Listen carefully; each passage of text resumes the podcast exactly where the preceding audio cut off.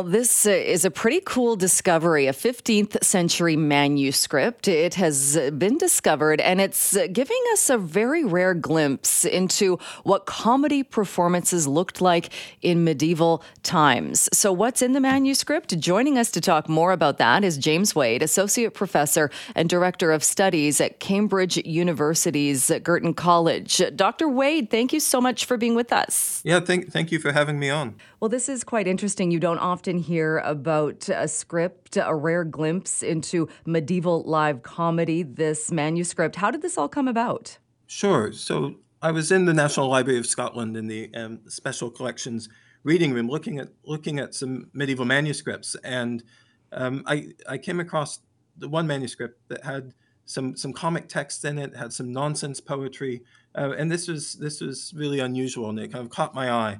Um, and and so I, I, yeah I started to sort of to look into the manuscript and think about um, where these texts came from.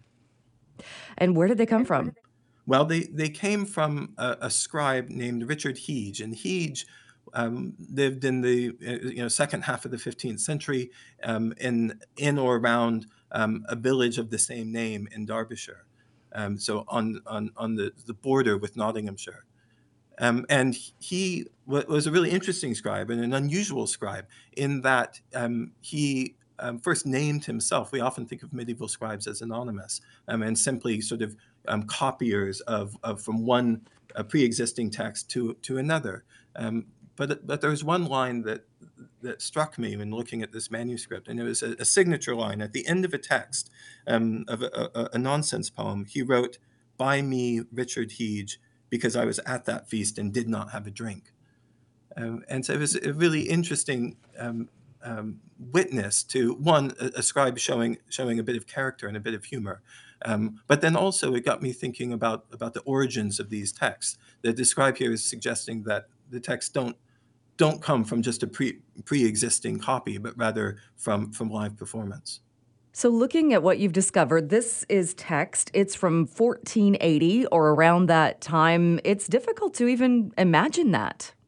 Yeah, we you know we we know that minstrels um, you know existed in the Middle Ages. That there were there were lots of minstrels around, and that they commonly performed at at pubs and taverns and alehouses and fairs and baronial halls and royal courts.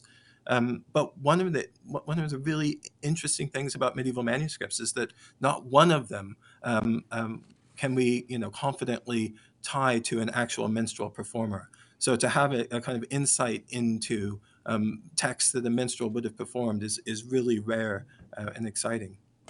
And does this also give us a look or a glimpse at stand up comedy and that type of comedy in its earliest form? Yeah, it, it, you know, one of the, one of the, the most surprising conclusions of, of, of this research is is that it, kind of changes the way we think about um, a, a, repertoire for, for a medieval minstrel. You know, we, we tend to think that minstrels were performing Robin Hood ballads or you know tales of chivalry and adventure or accounts of great battles. Um, but here we see something much closer to stand-up comedy. Um, slapstick humor, sort of crude bodily humor, um, situational humor that you know that pokes fun at the audience and that assumes that the audience is kind of participating in the jokes. Um, and so there's a, a, lot of the comedy is, is is, surprisingly similar to to the kind the forms of comedy that we see today. And what does this manuscript tell us about minstrels and where they kind of fit into the medieval hierarchy? What society was like at that time? Yeah, absolutely. It's uh, you know another interesting conclusion of, of this research is is that you know this minstrel was was probably you know only kind of semi-professional. You know, wasn't a big celebrity. Probably had a day job. You know, working as as a plowman or a peddler or you know involved in some some trade or craft, and then went gigging at night. Um, and and and another thing that I suppose we witness about this minstrel is is um, that he was probably working a local regular beat of, of, of villages and, and locations and taverns and alehouses. Um, and, and we're pretty confident that you know, the, the, main kind of venue for a minstrel would be um, a kind of drinking establishment, um, what we would now call a bar. I understand as well, this is now the earliest recorded use of the term red herring. Can you explain that a little bit more? So, one of the texts is a mock sermon um, so it's a, a, a, a kind of comedic performance where the minstrel would sort of assume the, the character of a priest and give this sort of absurdist or ridiculous um, sermon.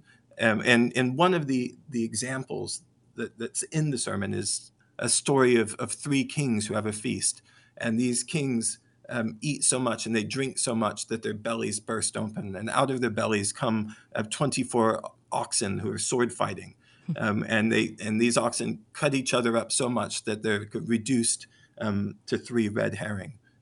Um, and that's the end. That's the end of the story. So what we see is this sort of absurdist fantasy in which kings are, are kind of you know uh, represented as being gluttonous and drunken, and the result of that is this sort of is this is this sort of worthless distraction.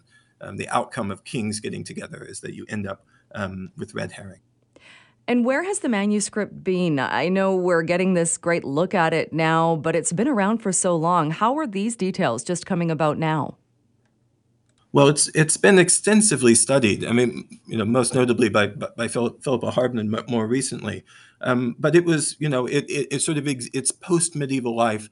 It existed in in um, a, you know a country house library for for many years, and then in the early years of the 1800s, um, it was sent to Robert Southey, um, who was staying with the Coleridges at the time, um, and and Southey didn't really know what to do with it. He, did, he, you know, didn't really understand what the text were. He couldn't read it, so he so he went to Edinburgh and and, and showed it to Sir Walter Scott, who said, "Well, hey, look, here, this is this is pretty interesting. We need to you know preserve this manuscript." Uh, but he didn't have the money to to buy it, um, so he he was trying to build Abbotsford, and he was basically broke at the time.